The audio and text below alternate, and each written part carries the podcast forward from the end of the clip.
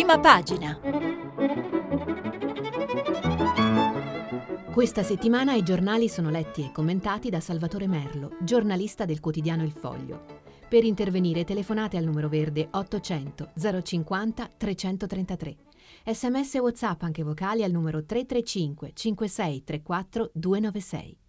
Buongiorno agli ascoltatori, benvenuti, benvenuti a prima pagina, la rassegna stampa di Radio 3. Vi ricordo che pubblicheremo i vostri ms sul sito eh, di eh, Radio 3 e eh, preliminarmente mi scuso di questa voce del naso chiuso, ma purtroppo questa mattina mi sono svegliato con un principio, spero non di influenza, ma solo con un raffreddore. Vedremo come evolve la situazione, ma intanto Vediamo invece cosa succede sui eh, quotidiani. La notizia eh, principale di questa mattina è che è bocciata, eh, bocciato il quesito che la Lega aveva presentato in Corte Costituzionale per l'abrogazione della quota proporzionale dell'attuale sistema eh, di voto. Scampato pericolo per i proporzionalisti, cioè per la maggioranza di governo. La Lega eh, si arrabbia.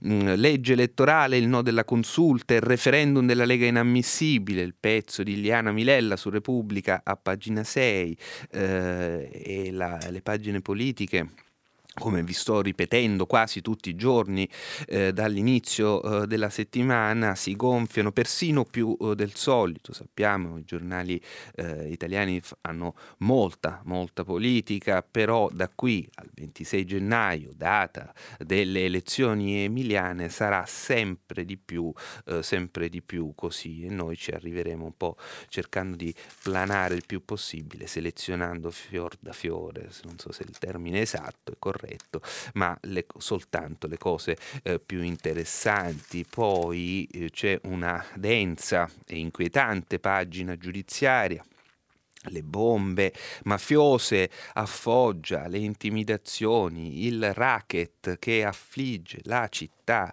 eh, foggiana che pure aveva vissuto in passato a un certo punto una sua eh, primavera di liberazione dalle tare che sembravano le tare criminali e infine eh, la, eh, le notizie che arrivano dall'impegno ambientalista, eh, il Green New Deal, eh, Berlino, eh, la eh, Germania abbandona il, il, ricorso al carbone per lo sviluppo, per la produzione di energia elettrica, una notizia interessante che si intreccia con alcune ambizioni o velleità, chissà, anche italiane. Ma la legge elettorale il no della consulta, il referendum della Lega è inammissibile e il titolo di Repubblica, la Corte Costituzionale boccia il quesito che puntava a un sistema maggioritario puro, con 11 voti contro 4, troppo manipolativo, fatale il riferimento a una legge del 2019, l'ira della destra, vergogna il vecchio sistema che si difende, questa era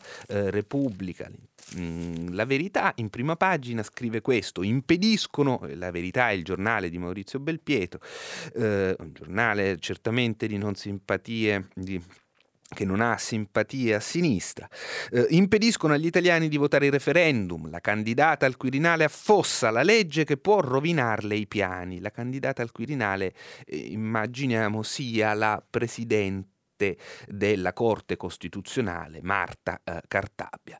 Per bocciare la consultazione chiesta dalla Lega che avrebbe introdotto un maggioritario puro, la consulta, sto leggendo il sommario della, della, del titolo di apertura su due righe della verità, per bocciare la consultazione chiesta dalla Lega che avrebbe introdotto un maggioritario burro, la consulta guidata da Cartabia usa il cavillo dei collegi elettorali, l'ira del capitano e il vecchio sistema che si difende, interpretazione opposta del, messa- del manifesto. Scusate, eh, c'è la solita eh, foto con il eh, titolo eh, a, che a volte è un calembur ma sempre ha eh, un titolo eh, che ha una sua efficacia ammiccante un sottinteso un'allusione eh, o un doppio senso.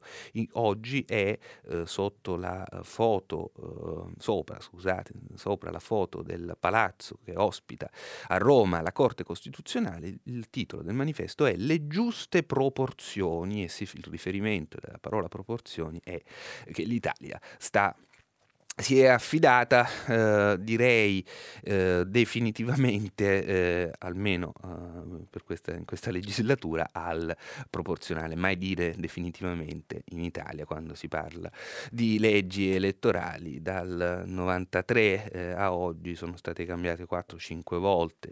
La, prim- la Seconda Repubblica, come tutti sapete, si apre con i referendum di Mario Segni, eh, l'Italia che era stata governata da un sistema proporzionale per oltre 50 anni, un sistema proporzionale tuttavia calato in un meccanismo governato da partiti che avevano una loro eh, collocazione internazionale e ideologie, culture, tessere, insediamenti, congressi, eh, democrazia interna, ecco tutto quel sistema salta. Nel 93, eh, ci sono i referendum di Mario Segni, il Parlamento Parlamento si attrezza per accogliere il la richiesta che arrivava dal corpo eh, referendario, dal corpo elettorale e fa il Mattarellum, legge maggioritaria con un correttivo proporzionale, perché poi il maggioritario non è mai troppo piaciuto ai, ai, ai politici italiani, quindi era un sistema che prevedeva un 75% di maggioritario, un 25%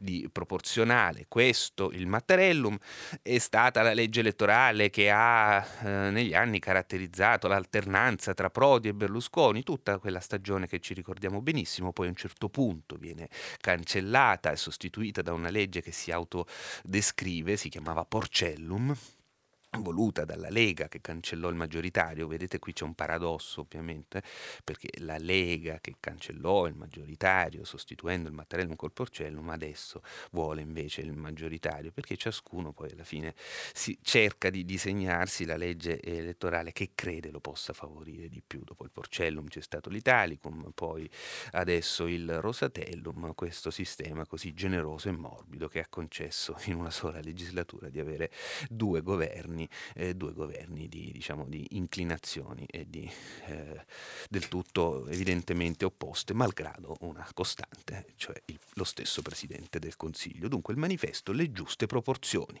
Respinta la forzatura leghista, continuo a leggere dal manifesto, la Corte Costituzionale dichiara inammissibile il referendum elettorale pro maggioritario spinto, troppo manipolativo, Salvini grida al furto di democrazia, la maggioranza, al, la maggioranza va avanti sul proporzionale e andiamo sul Corriere della Sera sera un attimo per perché Francesco Verderami ha scritto un pezzo che ci fa capire un po' come potrebbero andare avanti le cose da qui a, eh, ai prossimi anni probabilmente. Ora saltano i vincoli tra i partiti, anche dentro il centrodestra, scrive Francesco Verderami dal Corriere della Sera, la sentenza della consulta che boccia il referendum ipermaggioritario e l'azione del Parlamento che mira al proporzionale avranno sulla geografia politica nazionale l'effetto di un big one. Salter- salteranno i vecchi vincoli tra partiti partiti e persino dentro i partiti, ma la legislatura sarà destinata a durare perché avrà il compito di garantire l'incubazione e la nascita dei futuri equilibri. Se il Premier lo capirà, secondo Renzi, sarà lui ad arrivare in fondo e Conte e questo era un virgolettato che Verderami attribuisce a Renzi, poi riprende invece a parlare, a scrivere proprio Verderami, eh, e Conte si è posizionato come un casco blu linea, sulla linea di frontiera, mentre già si ridisegna la mappa del potere. Nel perimetro della maggioranza, per esempio, seguendo la nuova dottrina proporzionale, era scontato che tanto i 5 Stelle quanto Italia Viva decidessero di tenersi le mani libere dal PD per le prossime regionali e così come la lite sulla prescrizione innescata dai renziani non ha per obiettivo il ritorno al voto, anche l'emorragia di parlamentari grillini non produrrà una crisi, lo aveva spiegato Franceschini, illustrando il Germanicum, il Germanicum è la legge elettorale che stanno tessendo in Parlamento. Lo aveva spiegato Franceschini illustrando il Germanicum ad alcuni compagni di partito. La nuova legge stabilizzerà Movimento 5 Stelle, il Movimento 5 Stelle che potrà dividersi ma non si romperà e appena la riforma sarà approvata verranno alla luce nuove strategie. E chissà quali sono queste strategie. Vediamo in Parlamento e nelle forze politiche, compreso il PD. Emblematico è stato ieri, ecco eh, il nuovo quadro, emblematico è stato ieri l'attacco contro il Jobs Act del eh, ministro democratico provenzano che il capogruppo Marcucci ha bollato come ideologico. Da tempo l'area post-democristiana e post-renziana osserva le mosse di Zingaretti e teme che l'idea del partito nuovo, lanciata la scorsa settimana, celi l'intenzione di ricostruire la ditta. E in effetti, come vedremo tra un po', come vedremo tra un po', eh, c'è, eh, sulla, eh, sui, c'è un'intervista a, su Repubblica eh, a, a Pierluigi Bersani, l'ha fatta Stefano Cappellini e di fatto si capisce che questa ipotesi che viene descritta da Francesco Verderami sul Corriere, che vi ho appena letto, è del tutto plausibile. Dunque, da un lato c'è eh, gli effetti di questa, di, dell'avere respinto il maggioritario sono il, eh, secondo Franceschini, la ricostituzione del, del, del PD per come era prima, della scissione di D'Alema e Bersani, un compattamento del Movimento 5 Stelle che a questo punto non esplode, e poi prosegue Verderami e poi prosegue Verderami e ovviamente ci sono effetti anche a destra. La Corte ieri mattina non si era ancora espressa, ma già Salvini ragionava con logiche proporzionali. Riuniti i suoi, come ha raccontato Laggi, ha messo in discussione i patti contratti con gli alleati sulle autority e le regionali di maggio, quindi c'è un effetto disgregativo, sta dicendo qui Verderami, il leader della Lega all'interno del centrodestra. Il leader della Lega, se la legislatura andrà avanti, dovrà attrezzarsi per una, per una lunga traversata nel deserto dagli esiti incerti. Nel frattempo ha preso di mira il competitor più insidioso, la Meloni, accusandola di avere brigato con i 5 Stelle per le nomine in RAI. L'ha avvisata che per la candidatura di governatore in Puglia, dove Fratelli d'Italia punta su Fitto, non c'è accordo. La replica non si è fatta attendere, senza rinfacciare pubblicamente l'alleato all'alleato, almeno non per ora, che noi gli accordi li rispettiamo, la Meloni è atterrata in Calabria e ha sconfessato Salvini che in quella regione aveva appena annunciato di volere per il suo partito l'assessorato all'agricoltura. Prima vinciamo, poi conteremo i voti e solo dopo faremo gli assessori, gli ha detto Meloni. Anche nel centrodestra è solo l'inizio, scrive Verderami, è il proporzionale bellezza. Non è ancora legge, ma già tutti si comportano come se lo fosse, perché ieri tutti sapevano, tutti erano pronti, dunque torniamo.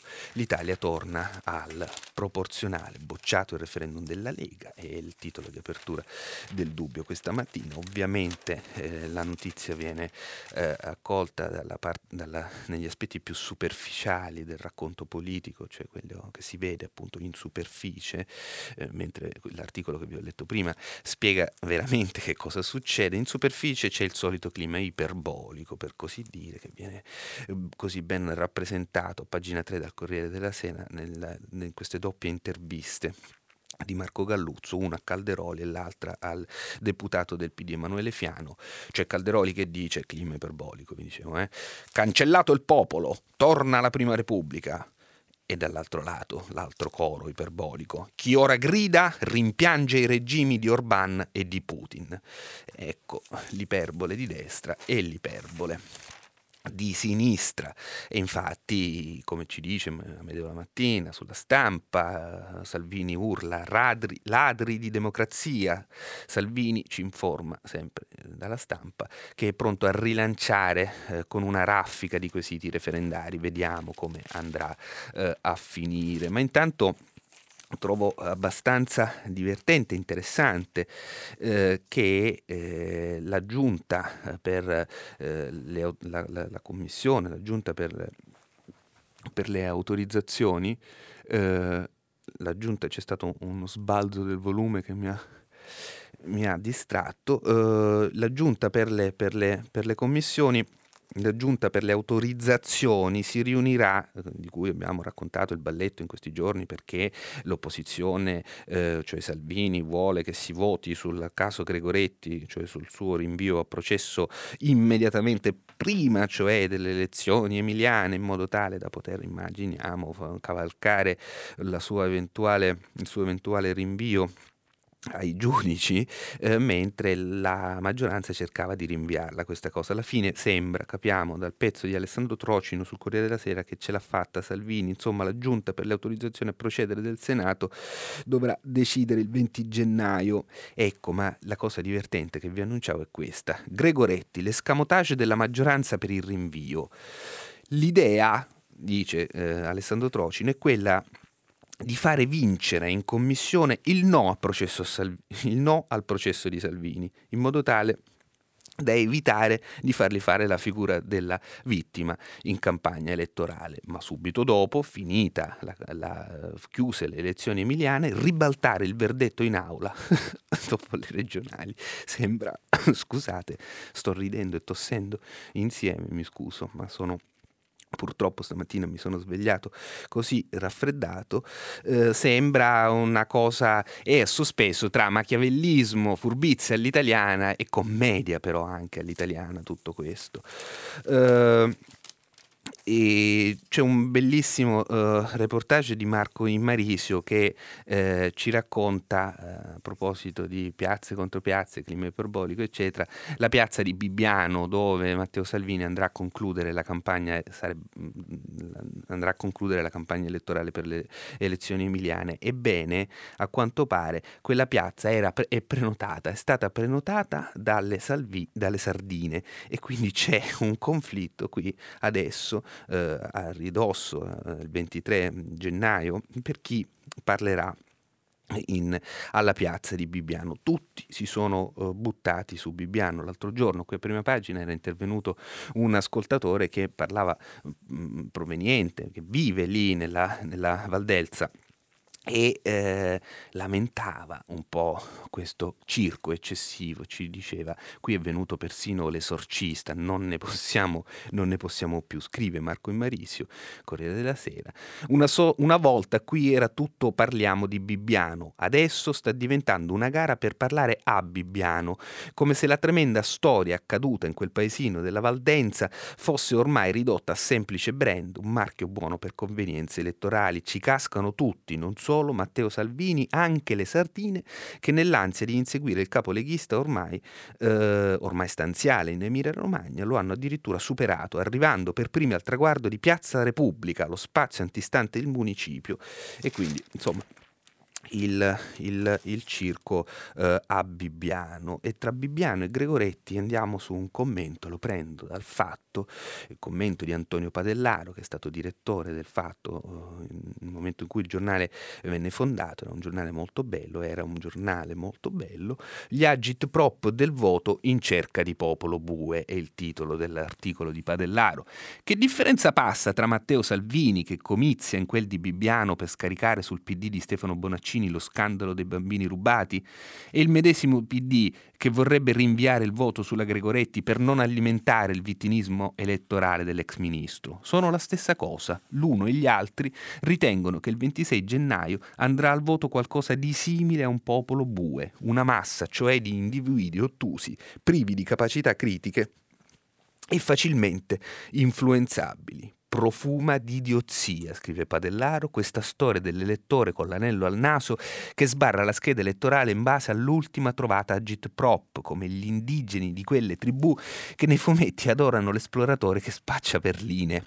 Ricorda le insopportabili diatribe sulla giustizia d'orologeria ogni qualvolta il politico di turno veniva indagato da qualche procura e guarda caso proprio alla vigilia di un voto e nel paese dove non si fa altro che votare, quando invece spesso era il povero inquisitore sito a usare l'avviso di garanzia per effigiare il proprio martirorologio gratuito ad opera delle perfide toghe rosse. Insomma, il pezzo è divertente, vi invito alla lettura e coglie un, un, passo, un, coglie, diciamo un clima eh, giusto, non è che il clima è giusto, coglie bene un clima e anche dei, delle, delle contraddizioni ci si, potrebbe, ci si può sorridere di queste cose, ci si può anche arrabbiare, poi ciascuno ha il suo umore, la sua, eh, il suo tipo di eh, reazione. Vi segnalo che a questo proposito, eccetera, c'è anche un'intervista di Giancarlo Giorgetti, l'architetto di Retrovia della Lega, che parla a al messaggero, eh, ad Alberto Gentili e dice che questi della maggioranza sono come morti che camminano e poi propone una cosa però di buonsenso, cioè dice eh, siccome in Italia abbiamo cambiato troppe volte la legge elettorale, è una follia, allora facciamo una legge costituzionale che imponga questo principio e cioè che eh, legge, se il Parlamento legifera sul sistema di voto, quella legge che è stata approvata prima di entrare in vigore deve passare un turno. Questo, secondo il ragionamento di Giorgetti, eh, diventerebbe un deterrente ad utilizzare ogni volta la, il ricorso a una riforma elettorale per piegare il sistema di voto a un'idea vera o presunta, insomma a una velleità, a un progetto. Eh, e, e garantire eh, il, proprio, il, proprio, interesse particolare forze, della forza politica o delle forze politiche che la stanno costruendo questa legge elettorale e approvando. Chissà, non passerà mai ovviamente, però insomma è un'idea che ha una sua ha una sua importanza, una sua, una, un suo senso. Uh, e, per il foglio, per il direttore del foglio Claudio Cerasa, la, uh, la, la, la, Corte che respinge il referendum sul maggioritario è stato un argine al nazionalismo, uno splendido proporzionale, dice Claudio Cerasa, aiuterà le alternative al salvinismo a competere sul riformismo. La consulta che, che assist, che assist, non c'è dubbio che questo eh, che ieri la consulta abbia in qualche modo eh, eh, contribuito a stabilizzare la maggioranza di governo, questo non c'è dubbio. Poi i giornali ci segnalano a proposito di eh, movimenti di, diciamo in clima proporzionale, eh, cioè di eh, aggregazioni e disgregazioni che si stanno, ferme, che fermentano in, dentro e fuori dal Parlamento, i giornali ci segnalano questa ritrovata simpatia ancora tra eh, Calenda e e Renzi, l'asse riformista, c'è una intervista a Calenda di Mario Iello sul Messaggero, eh, il governo tira a campare, noi eh, con Matteo collaboriamo, dice Carlo Calenda, il leader di azione esecutivo, l'esecutivo è nel bunker, eh, si sono ormai grillizzati, con Renzi intese nelle regioni e anche per le suppletive di marzo nella capitale. Sapete che correranno alleati insieme esprimendo un candidato intanto in Puglia che si contrapporrà all'altro candidato di centrosinistra, il ricandidato governatore uscente Michele Emiliano. Poi sul foglio Valerio Valentini, un pranzo romano accelera il patto politico tra i renziani e Calenda. Mercoledì il leader di azione, cioè Carlo Calenda, ha incontrato Ettore Rosato, che è il capogruppo di Italia Viva, cercasi convergenza in Puglia e alle suppletive e poi, e poi chi chissà Renzi sul giornale che dice che il Partito Democratico è diventato la sesta stella nell'articolo di eh, Laura Cesaretti, la sesta stella del Movimento 5 Stelle, l'ex premier sogna la federazione del buonsenso contro eh, i eh, democratici. E poi Ecco che spunta l'intervista eh, a eh, Pierluigi Bersani su Repubblica, l'intervista di Stefano Cappellini a Pierluigi Bersani e eh, si capisce davvero che questo clima proporzionale sta pro- già provocando delle novità, dei movimenti, vedremo, è anche interessante tutto questo, anche con tutte le sue miserie ovviamente, ma eh, è, comunque si, si stanno producendo delle novità, insomma torna Bersani, gli chiede Stefano Cappellini, Bersani è pronto pronto a rientrare in un PD ritrovato? Sentite, la risposta è veramente fa riflettere eh, su cosa potrebbe accadere in futuro, perché Cappellini gli chiede se è pronto a rientrare nel PD. Finora Bersani ha sempre detto no. Eh? Sento spesso, risponde invece adesso, sento spesso pronunciare questa parola, ricomposizione. Lo dico chiaro, non è questo il problema, non servirebbe, non è sufficiente appunto rimettere insieme i vecchi attrezzi. Quando il PD parla di allargarsi, aprirsi, rifondarsi, ecco, dico che questo invece è meglio di niente, ma è diverso dal dire come invece dovremmo, serve una cosa nuova, una sinistra dai tempi nuovi. Noi siamo pronti, ecco, noi siamo pronti. Zingaretti deve sciogliere il PD? Gli chiede Cappellini. Zingaretti ha capito una cosa fondamentale, non possiamo stare fermi sulle gambe, qualcosa bisogna che ci inventiamo, con l'attuale assetto dei partiti non si incrociano le nuove sensibilità, se no non ci sarebbero le sardine. E anche le sardine devono partecipare a questo nuovo partito? Mica solo loro, risponde Bersani. C'è un mondo civico, cattolico del volontariato, gente che non può sentire dire quello che disse Berlinguer a noi del 68, entrate e cambiateci, questi soggetti vogliono essere protagonisti. E infine, gli chiede Capellini, e come si comincia? C'ho un'idea, un grande appuntamento programmatico apertissimo che parta da tre questioni. La risposta della sinistra moderna alle tre grandi transizioni, ecologica, demografica, tecnologica, ma Insomma, va letta questa intervista a Bersani che quantomeno per qualcuno eh, manifesta e incarna eh, tutte le paure che, erano, che erano avanzate negli scorsi mesi, per qualcun altro incarna invece forse delle speranze. Chiedo scusa.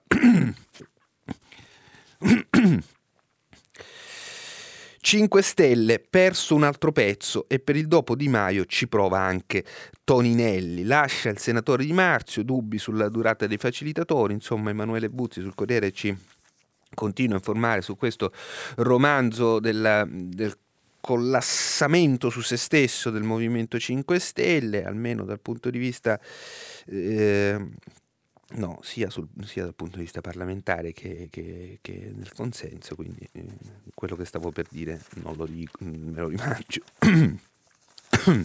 Chiedo scusa, come vi dicevo, purtroppo stamattina mi sono svegliato con un forte raffreddore. Tutte le crisi del movimento, la campagna nei territori, dai dubbi sul candidato scelto in Calabria agli appelli al voto disgiunto in Emilia Romagna. Questo era il Corriere, Stefano Folli invece sulla Repubblica, eh, nel punto che è sempre un appuntamento, scusate la cacofonia importante, interessante per capire che cosa succede davvero al di là del, del circo, del teatro, e scrive, eh, leggo solo l'incipit, porte aperte al proporzionale. Un vecchio alfiere del sistema maggioritario, cioè Arturo Parisi, ha salutato la sentenza della Corte Costituzionale come la fine di ogni illusione. È possibile che questo signore non più giovane, politologo di fame, già braccio destro di Prodi ai tempi dell'Ulivo, sia diventato un seguace di Salvini? È credibile che la sua amarezza nasca dal rimpianto per l'insuccesso di Calderoli, autore di un quesito giudicato eccessivamente manipolativo? Qualcuno lo ha insinuato, ma è facile capire che le cose non stanno affatto così. Parisi e con lui vari fautori del maggioritario, probabilmente anche nel palazzo della consulta, Stanno solo dicendo addio a una battaglia durata, tra altri bassi, compresi parecchi errori, circa 30 anni e ora terminata in via definitiva. Insomma, è finita, è finita l'era del maggioritario e dice Stefano Folli, è finita per sempre. E allora a qualcuno verrebbe anche da dire muore oggi, o meglio è morto ieri sera, è morta ieri sera la Seconda Repubblica, che si era aperta appunto con i referendum maggioritari di Mario Segni del 1993. Chissà se sarà poi davvero così, le formule definitive, diciamo, non bisogna, non bisogna mai abusare delle formule definitive perché, ci, perché si va eh, facilmente incontro a rapidi, ad essere rapidamente smentiti. Intanto Salvini, eh, attivissimo, instancabile, da un certo punto di vista ammirevole, e tra salami, eccetera, eh, ieri ha eh, organizzato un seminario sull'antisemitismo e gli è riuscito di eh, invitare, di avere come ospite eh, l'ambasciatore L'ambasciatore, l'ex ambasciatore israeliano all'ONU, Dore Gold, eh, scrive eh, il Corriere della Sera, Marco Cremonesi, la mossa del leader leghista, nemici di chi è contro Israele. Ecco, è molto interessante l'articolo, certo tutto, ma anche la fotografia che sormonta l'articolo, cioè si vede Salvini che eh, stringe le sue mani, come a dire eh, grazie, e concentra lo sguardo osservando l'ambasciatore dell'ONU, l'ex ambasciatore israeliano dell'ONU negli occhi, con un segno come dire noi e voi, una cosa sola, è quasi stessa, eh, la stessa immagine, ve lo ricordate, della pubblicità del cornetto algida, del cuore di panna, e, e, e l'ambasciatore lo guarda con un tra una, uno sguardo sospeso tra eh, curiosità, ci si chiede, e sospetto, ma ovviamente è un flash, un attimo, coglie un umore forse, e, e forse però anche nell'interpretazione di una foto ci si può sbagliare, ovviamente. Insomma, secondo alcune interpretazioni è stata una mossa un po' propagandistica. Eh, I giornali poi ci segnalano che eh, non è andata eh, la, eh, la senatrice Segre e soprattutto non c'erano, scrive Scrive eh, Paolo Conti a pagina 9, eh, ieri nella sala Zuccari di Palazzo Giustiniani, cioè non c'era la comunità ebraica, ecco, ieri nella sala Zuccari di Palazzo Giustiniani al Senato mancavano i vertici dell'ebraismo italiano e romano, non c'era Noemi Di Segni, presidente dell'Unione delle Comunità Ebraiche Italiane, e non c'era Ruth Dureghello, presidente della comunità ebraica eh, romana. Il tempo titola Salvini sfida i veri antisemiti, in polemica con la sinistra, il leader del Carrozzo Roccia al convegno organizzato al Senato, al convegno organizzato dalla Lega, eh, al Senato sull'odio razziale, mettere fuori legge chi vuole boicottare Tel Aviv. L'Italia condanni chi si oppone all'esistenza dello Stato di Israele. Poi c'è un editoriale a commento di tutto questo sul foglio, caro Salvini, non basta dire viva Israele. Per combattere l'antisemitismo tocca spegnere il ventilatore dell'estremismo. Eh, la riunione convocata da Matteo Salvini in Senato per dimostrare la sua ripulsa dell'antisemitismo è stato un utile tentativo di superare o correggere altri comportamenti confinanti con la xenofobia, che è parente stretto dell'antisemitismo, scrive il Foglio nel primo dei suoi editoriali. Naturalmente l'accento è stato posto sull'antisemitismo anti-israeliano, in cui, oltre agli ayatollah, che certo non possono essere definiti di sinistra, si ritrovano gli estremisti che fischiano la brigata ebraica alle manifestazioni della Resistenza e persino esponenti del Labour Party, mai censurati in modo definitivo da Jeremy Corbyn. La Presidente del Senato Elisabetta Casellati, che era presente in questo incontro organizzato da Salvini, forse per ottenere soprattutto quella foto che vi ho raccontato prima, la Presidente del Senato Elisabetta Casellati ha giustamente espresso la convinzione che questo rigurgito antisemita sia anche espressione di un più generale sentimento di intolleranza verso ogni diversità di etnia, di genere, di fede religiosa e di opinione politica ed è proprio questo passo, quello della condanna delle campagne di odio, che siano segnale di estremismo intollerante e che sono il brodo di cultura dell'antisemitismo che ancora Salvini deve compiere davvero. Non basta eh, dire viva Israele. Per combattere l'antisemitismo tocca spegnere il ventilatore dell'estremismo. Chissà. Cambiamo completamente pagina, andiamo su prima di arrivare al, ai, ai, ai, fatti, alla cronaca giudiziaria e a queste inquietanti notizie eh, che riguardano la mafia eh, a Foggia e poi vedremo anche sul quotidiano del Sud, il quotidiano diretto da Roberto Napoletano, che si parla di, eh, delle infiltrazioni eh, della Camorra eh, a, eh, in Veneto vi eh, segnalo eh, l'inchiesta di Fiorenza Sarzanini a pagina 15 del Corriere della Sera che riprende una notizia che tutti conoscerete e in qualche modo la amplifica, cioè vi ricordate che Elisabetta Trenta eh, è stata al centro di, un, di fortissime polemiche perché aveva trattenuto per sé, eh, intestandola sostanzialmente al marito la casa che le era stata al marito militare la casa che le era stata l'alloggio di servizio che le era stata data che le era stato stato dato, l'alloggio maschile, stato dato eh, dal, dal, Ministero della Difesa con ovviamente una, una, una casa di 180 metri quadrati e che cost- nel centro di Roma ha un canone irrisorio di poche centinaia di migliaia, nel, diciamo, nell'ordine credo di 140 o 150 euro al mese, va bene.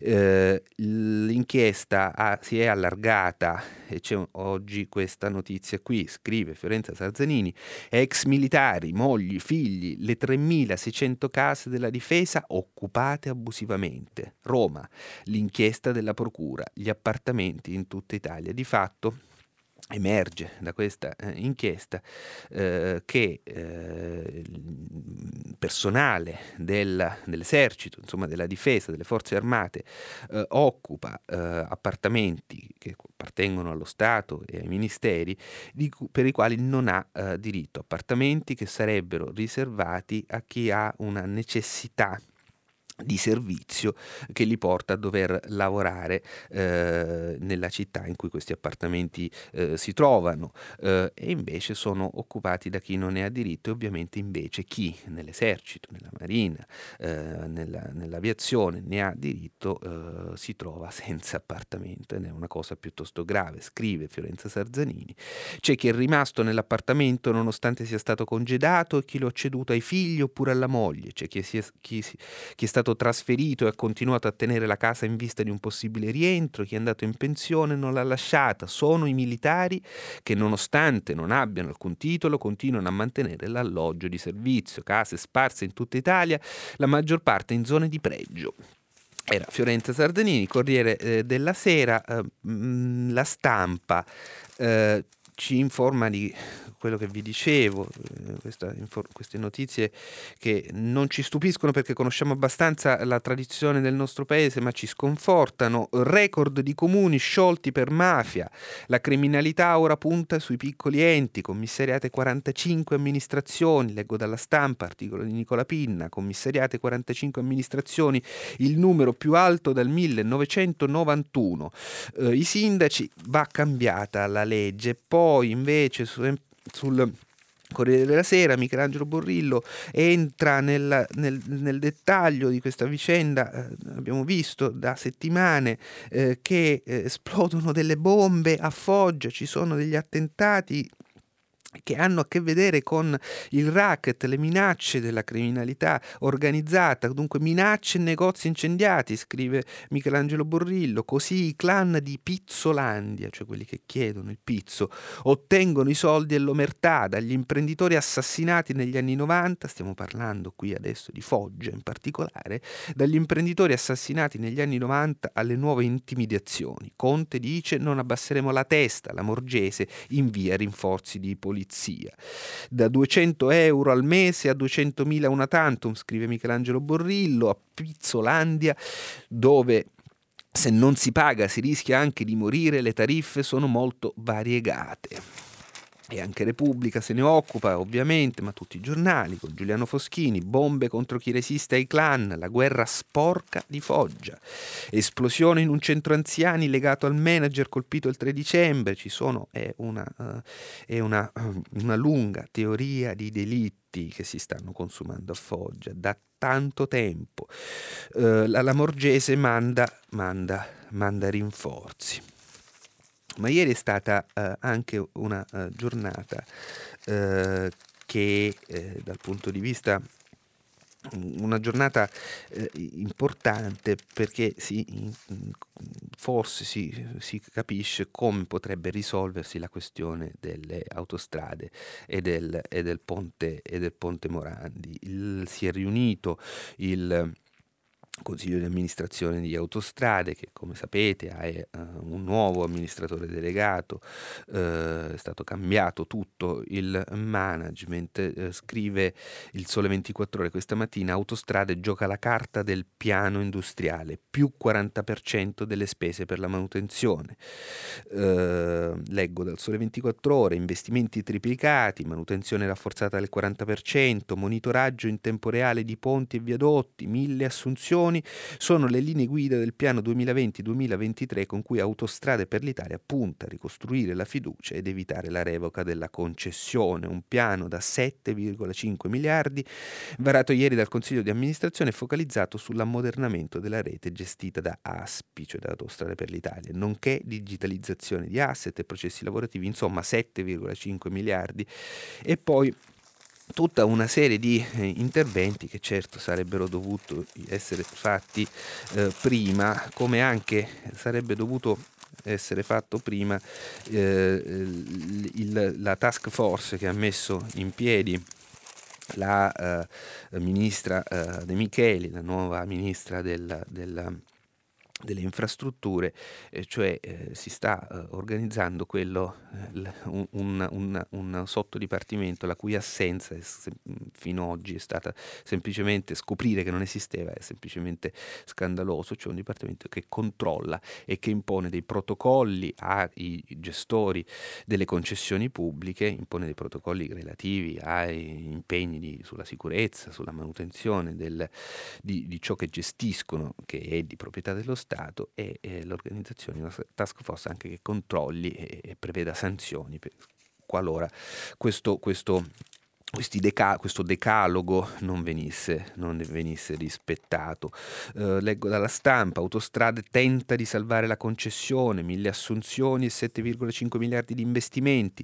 Nel piano industriale l'aumento delle risorse per la sicurezza, ancora nessun impegno invece sul taglio delle tariffe. Poi c'è un'intervista, un'intervista al nuovo amministratore delegato di Autostrade che si chiama Roberto Tommasi Repubblica, intervistato eh, da Roberto Mania e da Luca Pagni. Tomasi dice ora serve la pace, noi faremo investimenti ma con la revoca sarebbe la fine, alla fine cioè la revoca determinerebbe la chiusura di autostrade, proprio lo dice qui, eh, lo dice qui Luca Pagni, dice che eh, qualora revocassero le concessioni, eh, l'autostrade eh, fallirebbe, andrebbe in eh, default. Si pone eh, da settimane, da mesi questo quesito mh, che ha a che vedere con un campo molto vasto, va dalla, dalla giustizia persino a, alla morale, alla scienza della politica, nella sua più nobile accezione,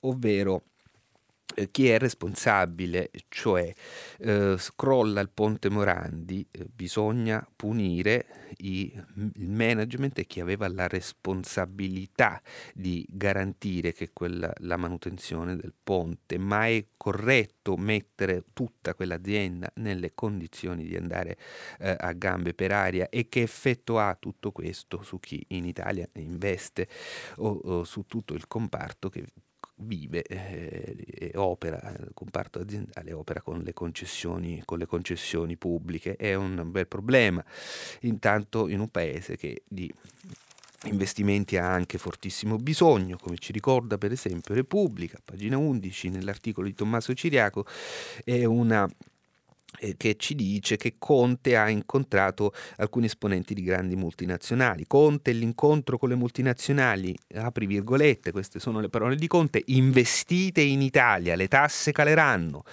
Chi ha incontrato Conte, da, da Toyota a BASF, da Nestlé a Nokia, il Premier rassicura anche sulla stabilità, dice dureremo tre anni, non dubitate.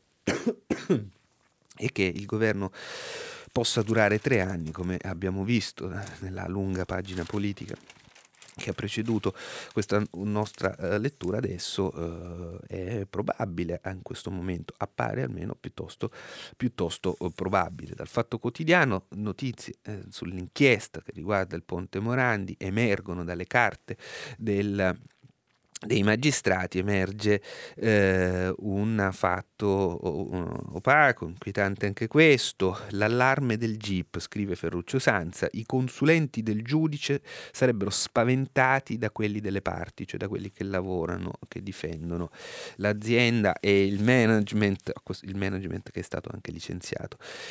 Eh, così non si può lavorare. Gli atti sono alla procura che valuta l'ipotesi di reato. Gli indagati del Morandi e le pressioni sui periti è il titolo dell'articolo a pagina 6 scrive Ferruccio Sanza una guerra questo incidente probatorio sarà durissimo sono tra virgolette queste, l'attacco di questo pezzo è tra virgolette è un'intercettazione.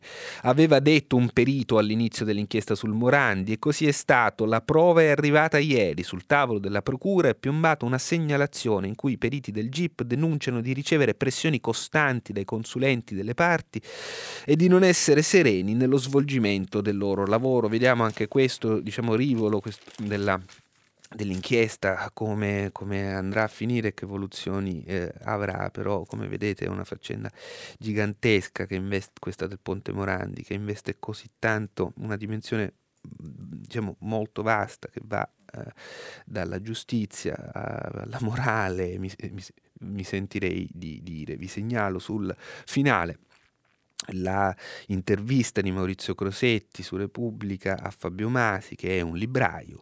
Le mie piccole librerie sono a chilometro zero, così sopravvivo ad Amazon. Le librerie che chiudono per la concorrenza, per la concorrenza di Amazon, insomma, eh, le librerie chiudono eh, in questa strana situazione in cui si vendono eh, più libri, ma le librerie chiudono, ma non tutte le librerie chiudono. Ci sono delle piccole librerie che sanno eh, come si fa, come si vendono eh, i libri che si sono rinnovate, che hanno trovato la capacità di esprimere un'offerta allettante eh, che si differenzia dal gigante di Amazon. Mi fanno segnale che chiudo, io adesso chiudo soltanto segnalandovi a questo proposito, sempre delle librerie, il pezzo di Mattia Feltri in eh, prima pagina sulla stampa. Eh, siamo arrivati alla conclusione, finisce qui la prima parte eh, di prima pagina, eh, ci risentiamo tra pochissimo con il filo diretto.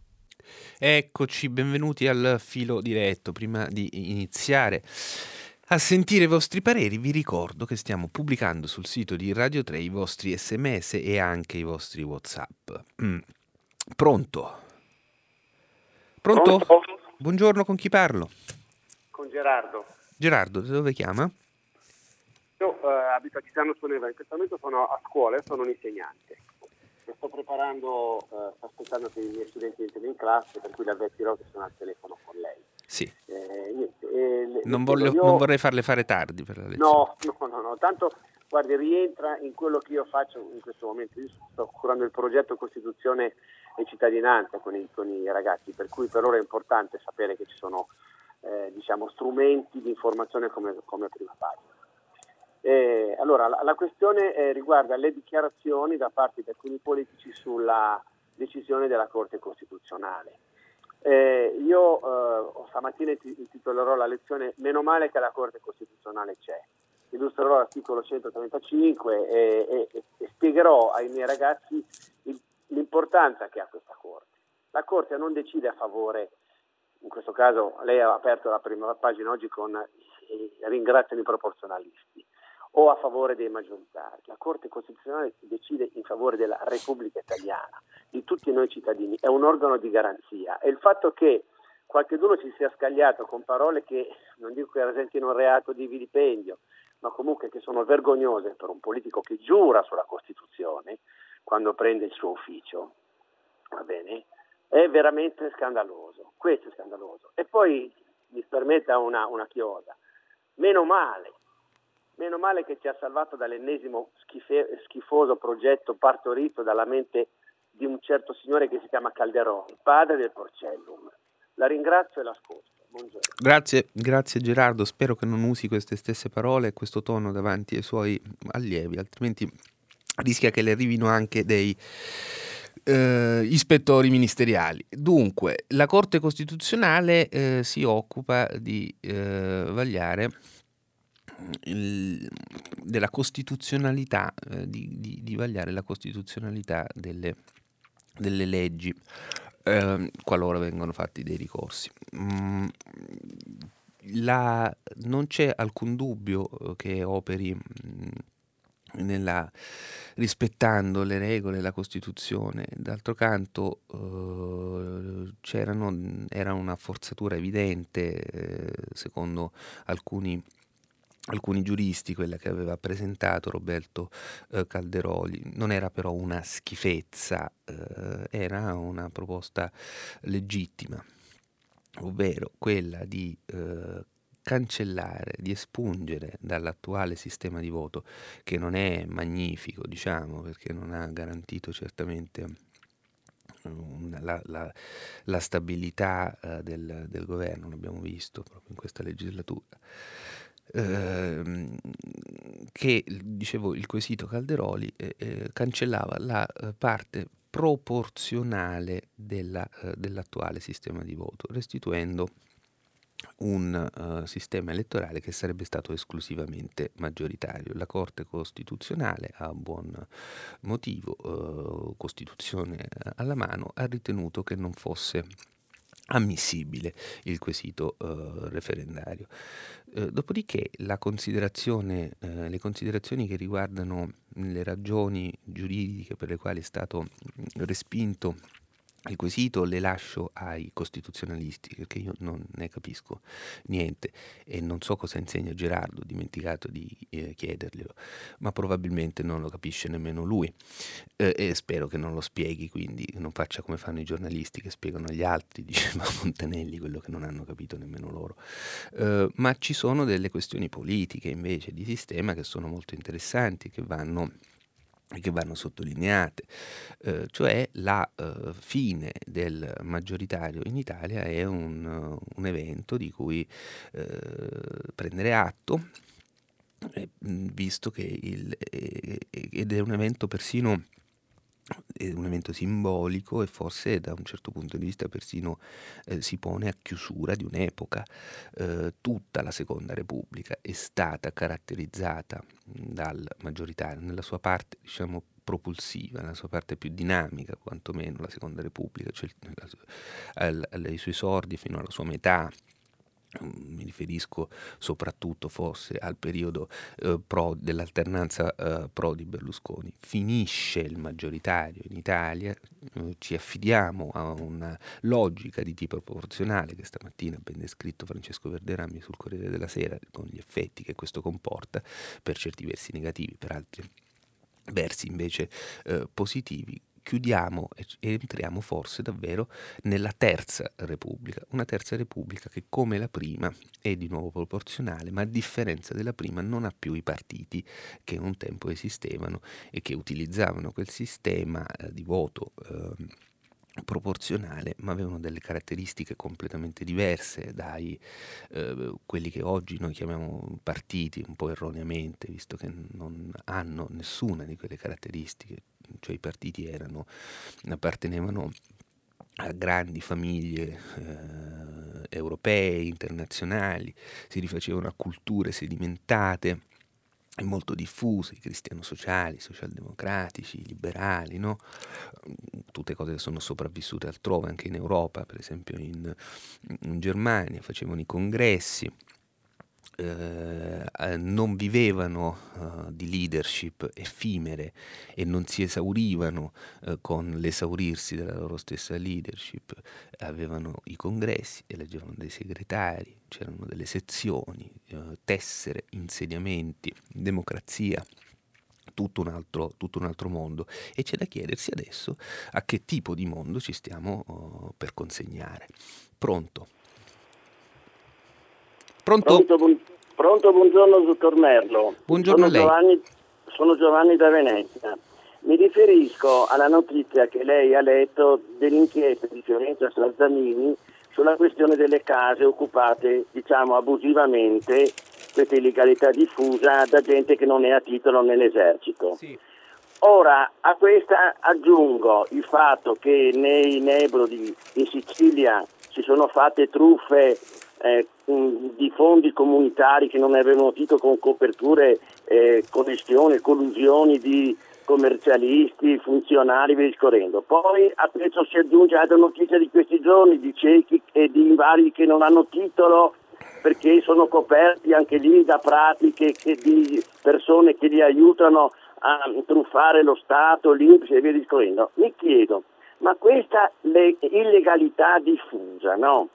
Deve continuare in eterno in questo paese. La gente onesta deve avere la possibilità di vedere questa gente che commette queste situazioni radiati immediatamente, licenziati se sono persone che non timbrano il cartellino e vanno a fare la spesa fuori nell'orario di lavoro, gente che ne commette di cotte e di crude e che alla fine poi quasi sempre riesce a trovare eh, la strada per essere impuniti e continuare magari eh, nel tempo a fare le cose che avevano fatto qualche decennio prima. Io mi sto chiedendo se si vuole, si ha la possibilità. A Roma la sindaca Raggi con il Casamonica ha giustamente messo un po' d'ordine, no? non avevano titolo fuori. Questa gente qua, per esempio, dei militari, non sono dei barboni che non hanno la possibilità di pagarsi un affitto se non hanno titolo, lo diano a chi ha titolo gli appartamenti. Cioè, quando si fanno questi discorsi, volevo sentire un suo parere, si passa per giustizialisti Il dottor Davigo ha detto che chi vuole in questo paese non sarà mai punito perché talmente sono ingarbugliate le leggi, le disposizioni, le prescrizioni, i tempi, vi discorrendo, che chi vuole fare la franca la fa. Allora, se arriverà un bel momento eh, Però Gerardo, non le sto interrompendo, mi, mi viene no, in mente... Giovanni, eh. Ah, Giovanni, scusi, sì. eh, scusi Giovanni, um, mi viene in no, mente no. mentre le parla che sì. però non tutto è reato penale. No, no, non tutto è reato penale, però no, io non voglio cultura... mettere in galera nessuno, però se un medico ha fatto delle cose che non gli competevano in maniera fraudolenta, non deve più fare il medico, questo sto dicendo. Certo. Dopo se va in galera o non va in galera non mi interessa niente. Se uno ha una casa che occupa abusivamente, se ne prende uno in affitto e la dà a chi ne ha titolo, questo sto dicendo. Poi la galera, le manette a me non interessa, ma devono pagare in prima persona. Volevo sentire un suo parere. Grazie, Grazie Giovanni, scusi se l'ho chiamata Gerardo, Gerardo era il, l'ascoltatore precedente, ma la Gimia mi ha confuso. Uh, dunque, sa cosa penso? Uh, Prezzolini diceva che non c'è una definizione di fesso, però diceva anche che se uno paga il biglietto intero uh, alle ferrovie, mh, non entra gratis sen- a teatro, non ha un uh, un amico della moglie potente eh, nella magistratura, uh, nella pubblica istruzione, nella pubblica amministrazione, non è massone, non è gesuita, dichiara all'agente delle imposte il suo vero reddito, uh, mantiene la parola data anche a costo di perderci, ecco, diceva Prezzolini, questi è un fesso, voi tutti vi ricorderete che divideva il mondo divideva il mondo, divideva gli italiani in furbi e fessi, diceva che i cittadini italiani si dividono in due categorie. Ecco, questa però, mh, a differenza della filosofia eh, retribuzionista, eh, per non dire altro, manifestata, Giovanni citava, citava il dottor Davigo, da Davigo e da altri, questo uh, Prezzolini con molta ironia, eh, eh, ecco vedete, la, la, leggerezza e l'ironia non sono mancanza di, diciamo, di spina, di, di, rettitudine morale o di, o di, o di disinteresse nei confronti delle cose, anzi spesso il contrario, ma dicevo, mh, mm, eh, la questi, queste cose che elencava Giovanni eh, spesso sono problemi che hanno a che vedere con la, con la cultura, con la cultura, con la cultura diffusa, eh, non con il codice penale, cioè con l'educazione civica, con... Eh, l'identità in un paese, il sentirsi parte di una comunità, ci sono cose che mm, sono, si spiegano molto più con, e si risolvono molto più con la scuola che con, con le manette, con i tribunali, tanto più che siamo pieni di codici, del, di, di, norme eh, del codice penale che, sono, che, prevedono il carcere per qualsiasi cosa. E, ehm, pronto? Pronto? Sì, buongiorno. Ah, buongiorno, senta, aspetti che chiudo la radio perché se no sento l'eco. Ecco, Anche noi. Eh, sì, sì, ora ci sento bene. Sente, mi sentite voi? Sì, no? magnifico.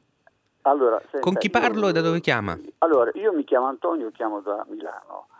L'altro mercoledì lei rispondendo a un'ascoltatrice che parlava della legge mille proroghe sulle autostrade che hanno detto San Culotto, lei aveva detto praticamente che questa legge era una leggina, quella fatta eh, come scamotage per, per togliere la concessione, per, per, diciamo, per diminuire poi i, i, i, diciamo, il, le penali famose di 23 miliardi. Però lei si era dimenticato di dire che questi 23 miliardi erano stati calcolati impropriamente nel 2016 dal, dal, codice degli appalti durante il governo Renzi, del, dal codice degli appalti, dicendo che erano dovuti al mancati guadagni fino al 2038 che poi la Corte dei Conti nell'occasione aveva, giusti- aveva detto che erano completamente sbagliati perché i, diciamo, le penali si calcolano sulle opere fatte e le opere fatte non erano state fatte dalle autostrade, almeno per quell'importo, perché erano state fatte precedentemente dallo Stato, da noi, noi tutti. Lasciamo stare questo. Ora, oggi, eh, fuori tempo massimo, diciamo, le autostrade cerca di salvarsi dicendo praticamente che assumerà mille persone, eh, farà le manutenzioni, tutta questa roba qui, però quando, questo devo darle atti, lei l'ha detto, però si è dimenticato di dire che però le, le, tariffe, sulle tariffe non si parla perché le tariffe lì è il guadagno della società. Allora, questo fatto invece che, come prevede mille proroghe, l'ANAS dovrebbe prendere in gestione e quindi la società... Eh, poi Ancora non si sa chi, che cosa si fa. Eh, non si sa mm. chi sa, comunque dice lei fallirebbe la società, vabbè, la società fallì, ma qui in Italia falliscono tante società e non hanno fatto morire 43 persone. E, e quindi, però il fatto stesso che ammesso poi che lo prenda l'ANAS, che sarebbe secondo me la, la cosa più giusta, Cambierebbe, dovrebbe cambiare totalmente il sistema, come ha detto il professor Ponti, quello lì esperto di trasporti, per cui i pedaggi li si pagherebbero solo per fare gli appalti, dare, fare Posso dire una cosa, Antonio? Lei sta mettendo insieme, Antonio, ecco, mi sente? Eh, Antonio, lei sta mettendo insieme molti argomenti Mm, tutti ah, allora, interessanti, finisco, finisco, finisco, però sono troppi perché... No, allora, fin- allora, finisco velocemente, sì. dico soltanto questo. Questa nuova società dovrebbe essere gestita quindi non col profitto, ma solo per far soldi con, i, con le tariffe ovviamente del, del, del, dei pedaggi, per fare delle gare di appalto sulle manutenzioni. Quindi mm. non ci sarebbe più il guadagno che è stato sempre impropriamente fatto perché, perché si aumentano le tariffe sovvenzionando le varie, le varie eh, società dei politici che avevano fatto le, per, per, per, fare con, condizionare diciamo, il, potere, il, il, favore a favore, il, diciamo, l'aumento dei pedaggi a favore delle autostrade. Questa è la grossa novità una gestione ANAS. Quindi poi, ripeto, quelle persone che verrebbero licenziate potrebbe essere una parte assunta anche dall'ANAS perché ci sarebbe necessità comunque di discutere questi pedaggi. Quindi non cambierebbe niente, cambierebbe soltanto Insomma. che i, finalmente i Benetton si levano fuori dalle scatole. Ecco, ecco spera, pens- temevo dicesse un'altra parola. Eh, Antonio, lei ha detto, come le, le, preannunciavo, mm, molte cose eh, molto diverse. Guardi, cioè un, un, prendo un primo corno del, della questione. Eh, in giudizio eh, chi va? Eh, l'azienda in quanto tale, con la sua ragione sociale, le sue infrastrutture, eh, i suoi dipendenti, eh, i suoi azionisti, eh, che non sono soltanto i Benetton, eh, o chi operativamente eh, ha preso le decisioni che hanno comportato il crollo del Ponte Morandi ha preso o non ha preso le decisioni, perché lì ci sono, sono vengono fuori delle, delle sono venute fuori delle manchevolezze, nella, uh, almeno indiziarie, le abbiamo lette sui giornali, poi nessuno di noi giudice ovviamente. Ecco, la, uh, la responsabilità penale è delle persone, non delle cose. Allora, se la responsabilità penale è delle persone, eh, devono oh, pagare le persone, non l'azienda in quanto tale almeno questo è un principio diciamo, che è valido nella, non solo nella, nell'amministrazione della giustizia, ma anche nelle società, eh, nelle società liberali. Eh, tanto più sarebbe un brutto segnale, un brutto segnale per chi deve investire. Credo, eh, lo credo, è mio personale, la mia personale opinione, poi sulla questione che lei diceva, citava dell'ANAS. L'ANAS è eh, un'azienda che appartiene allo Stato.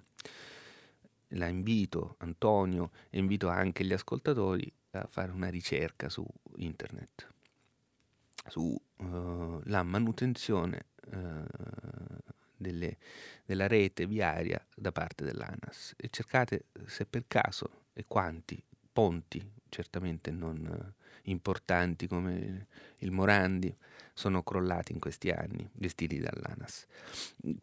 Questo cosa significa? Con questo cosa voglio dire? Che eh, bisogna stare attenti a quello che si fa tanto più che l'ANAS è eh, pubblica e diceva Antonio eh, si, de- si, deve caricare i dipendenti di autostrade. Questo però Antonio non l'ha detto nessuno, lo dice lei, le, le, le, si potrebbe affidare il Ministero. Eh, non so se questa è la, la, la, soluzione, la soluzione possibile. Quello che mi sento di dire è che non si fanno uh, i processi in piazza, non si fanno uh, processi nei salotti dei talk show, eh, non si cerca eh, a caldo di trovare e gettare eh, nelle fauci del pubblico in cerca di sangue il primo uh, colpevole eh, che passa. È una caratteristica dei paesi mh, civilmente poco evoluti questa. Mi viene dal punto di vista della civiltà uh, democratico-liberale, intendo, cioè pensate alla Russia eh, e alla, alla, Russia di Putin.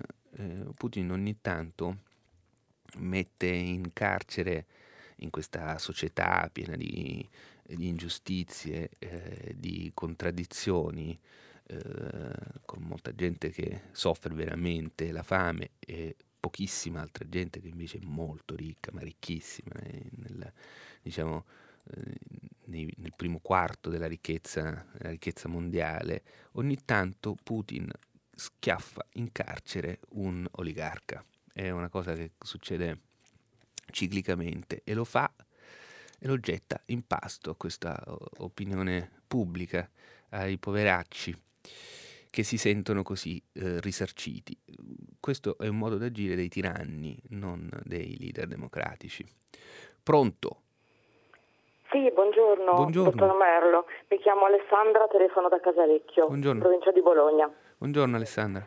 Buongiorno. Allora, ehm, lo scorso autunno c'è stata una campagna ministeriale, tra l'altro che aveva come testimonial Michele Placido, che invitava i nostri ragazzi a iscriversi agli istituti di alta formazione artistica e musicale che nel nostro paese sono 145 fra conservatori, accademie di belle arti, poi c'è l'Accademia d'arte drammatica e l'Accademia nazionale di danza. E ci tengo a precisare che non sono istituzioni polverose, cioè sono dei ragazzi entusiasti certo, che eh, si formano per diventare restauratori, designer della moda, grafici, che studiano anche musica non solo classica ma pop, jazz e, però ecco, eh, tutto bellissimo, però a tutt'oggi, dall'inizio dell'anno accademico, cioè il primo novembre, il Ministero non ha ancora provveduto alle nomine di ruolo dei docenti e ovviamente è a, quelli a tempo determinato che però sono, sono in subordine a queste nomine, perché manca il direttore, mancano il direttore e il segretario generale del comparto AFAM. Quindi ci sono migliaia di studenti delle nostre accademie e conservatori che sono ancora senza docenti, dopo più di due mesi e mezzo dall'inizio dell'anno accademico, e un sacco di colleghi eh, ancora senza lavoro. E, e, quindi ho voluto intervenire a prima pagina perché so che è un programma ascoltatissimo e mh, portare alla vostra attenzione questa situazione che è veramente intollerabile perché l'arte è un aspetto importantissimo per, per tutti noi e mh, purtroppo il comparto AFAM è proprio il fanalino di coda della nostra cultura. Grazie, grazie. E così ehm, chi conosce il sistema il sistema, il sistema scolastico anglosassone, per esempio, sa quanta importanza viene invece data alla, agli studi artistici, alla, alla musica, anche nel, nella, nella, scuola, nella scuola nella scuola pubblica, nella scuola pubblica sì. Ehm, dopodiché eh, ci sono delle cose che stanno succedendo eh, sempre più spesso in Italia. Mm, pensate che ci sono 250 magistrati che hanno vinto il concorso in magistratura e non ricevono il decreto di nomina. perché eh, a quanto pare non, stato, non, non è stato finanziato. E, e questi sono pasticci tecnico-amministrativi che hanno però anche una, una responsabilità eh, politica. Leggo un messaggio.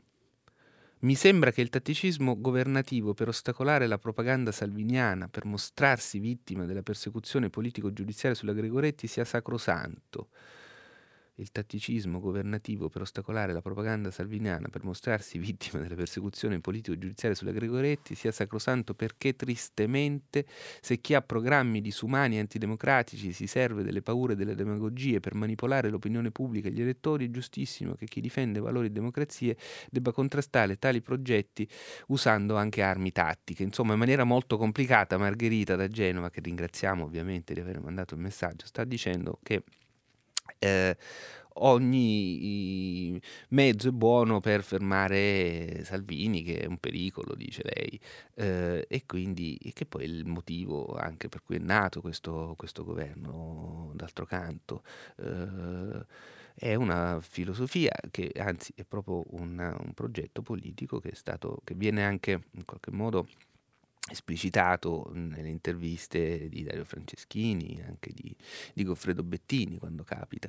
Quindi non so se è giusto o sbagliato, io penso che sia un po' sbagliato, però, eh, però è una, un pensiero piuttosto diffuso e non, solo, e non solo nei messaggi che arrivano a prima pagina, ma persino lì nel, in Parlamento e a Palazzo Chigi. Pronto? Eh, pronto, sono Anna di Udine. Prego buongiorno. Anna, buongiorno. Eh. Eh, no, io chiamavo per la pronuncia della Corte Costituzionale sulla, sulla proposta di referendum abrogativo in quanto mm, cioè, mi sembra che non si sia stato fatta abbastanza chiarezza sul contenuto di questa pronuncia. Eh, per non forza, una, non c'è la sentenza. Non, No, perché vengono sempre presentati questi argomenti come ipertecnici, in realtà sono cose abbastanza semplici che uno può leggere nella Costituzione. Cioè la Corte non ha bocciato una legge Anna, che, Anna, che non la interrompo, però mi deve permettere di dire una cosa, la sentenza non c'è. Quindi lei sì. che cosa sta commentando? Sto, sto la, la, la, la, pronuncia della, del, della, Corte che è stata annunciata che ha bocciato la proposta di Ma referendum. Noi tecnicamente, Anna, non lo sappiamo, lo sappiamo, abbiamo solo un rapido, breve comunicato che c'è stato. Sì, però sì. quello che viene Quindi, trasmesso quando lei anche... lamenta, poi le do la parola, quando lei si lamenta che non è stato ben spiegato e non è stato ben spiegato eh, perché siamo tutti in attesa che i giudici, i 15 giudici della Corte Costituzionale si mettano a scrivere e ci consegnino eh, la sentenza, dopodiché eh, quello certo. che lei chiede sarà fatto. Prego. No, quello che volevo, eh, cioè quello che però è chiaro è che la Corte si è pronunciata sull'ammissibilità di un quesito referentario, quindi non è corretto dire la Corte ha bocciato, cioè siamo tornati al proporzionale, la Corte ha bocciato il maggioritario, la Corte ha bocciato un quesito referentario.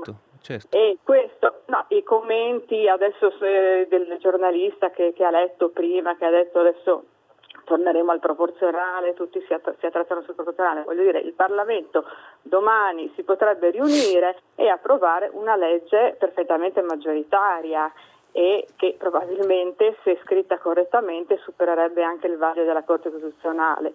E quello che volevo anche aggiungere è che comunque se vogliamo parlare nel merito, il proporzionale, cioè il maggioritario, lo ha bocciato il popolo italiano quando è stato fatto il referendum costituzionale nel 2016 No, il maggioritario implicava, lo implicava l'introduzione di un sistema maggioritario, implicava no. l'abolizione del bicameralismo no. e anche con scusi, Anna, scusi Anna lei, non, lei, sembra molto sicura di quello che dice, ma poi capisco che non sa quello che dice. E il referendum era sul sistema istituzionale.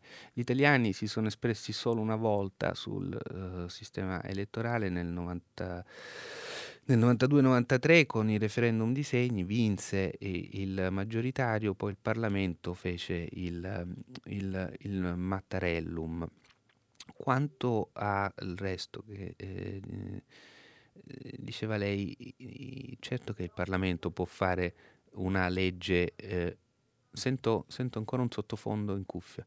Eh, certo che il Parlamento può fare una legge, una legge maggioritaria, ma quando si ritiene, le, lei forse si riferiva all'articolo di Stefano Folli che avevo sommariamente letto su Repubblica, che questa è la fine del maggioritario, eh, si dice in base a eh, diverse informazioni e diverse notizie che si sono intrecciate a tutto un clima che esiste in Parlamento cioè la informo Anna che è stata incardinata al, uh, alla Camera una riforma di legge elettorale proporzionale che è stata battezzata con questi nomi poco fantasiosi, Germanellum o Germanicum, sì, che sì, è una legge proporzionale che prevede sì. uno sbarramento eh, al, al, 5%.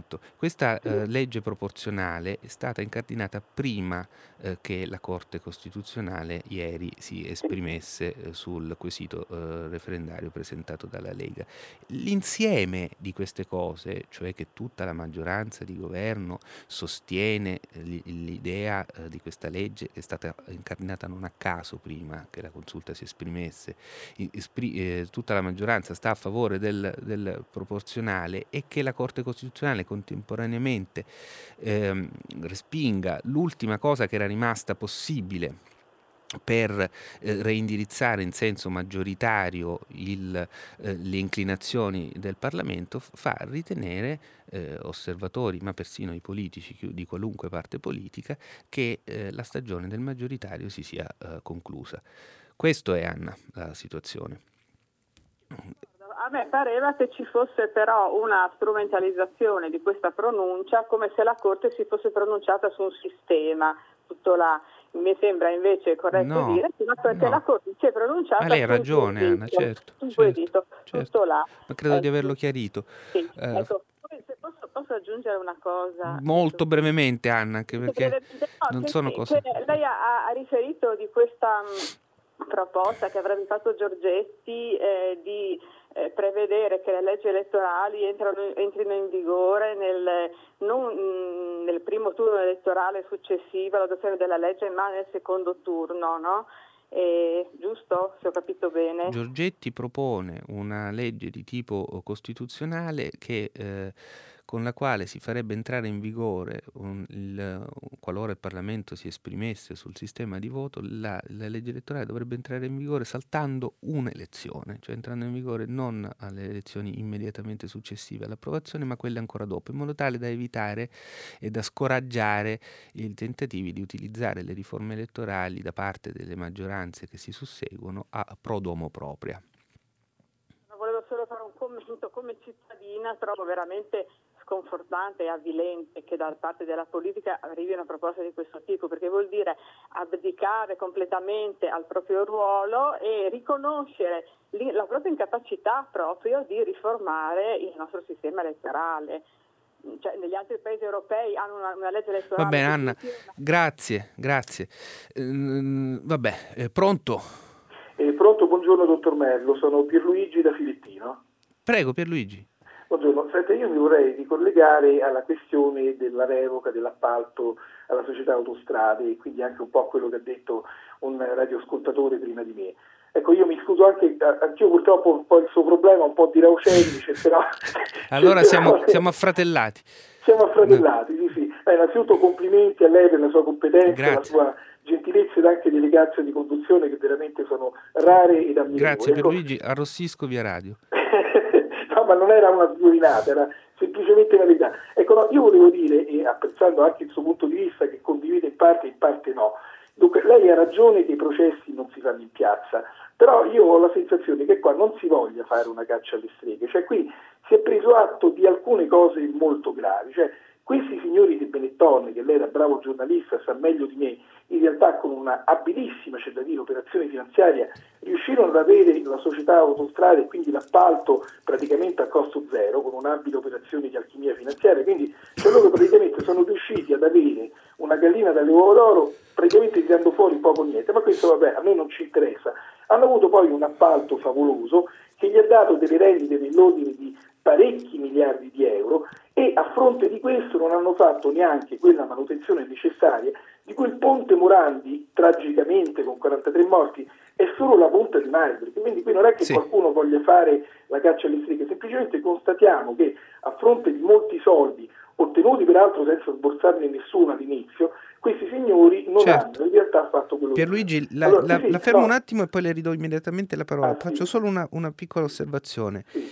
Eh, lei ha detto i Benetton, però i Benetton sono eh, gli azionisti eh, di maggioranza di una uh, holding che possiede, certo. poi, una, che possiede poi autostrade.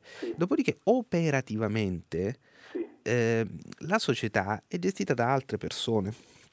Ora il tema enorme che noi dovremmo, eh, che, che si pone qui è eh, le colpe ricadono sull'azienda o sulle persone? Que- capisci? Beh, decisamente su tutte e due in questo senso, che come lei sa meglio di me, adesso con le nuove leggi, in questi casi le responsabilità penali non sono più soltanto in capo alle persone fisiche, ma c'è addirittura una responsabilità penale dell'azienda. Adesso io non sono un avvocato, però ecco, ho amici avvocati che mi hanno detto dice, no, le cose sono molto cambiate perché giustamente c'è un ragionamento come, ecco, per farne due parole, che l'azienda possedesse una sua personalità giuridica certo. e quindi c'è una responsabilità penale in capo sia alle persone fisiche, come giusto sia, ma la novità è che da qualche anno anche in capo all'azienda. Però ecco, tornando sull'argomento e quindi facendo la mia considerazione, io direi che il radioascoltatore che mi ha preceduto molto eh, intelligentemente ha fatto una riflessione se la cosa dovesse passare in mano all'ANAS, sarebbe, lei dice, un brutto segnale per eh, lo spirito d'impresa,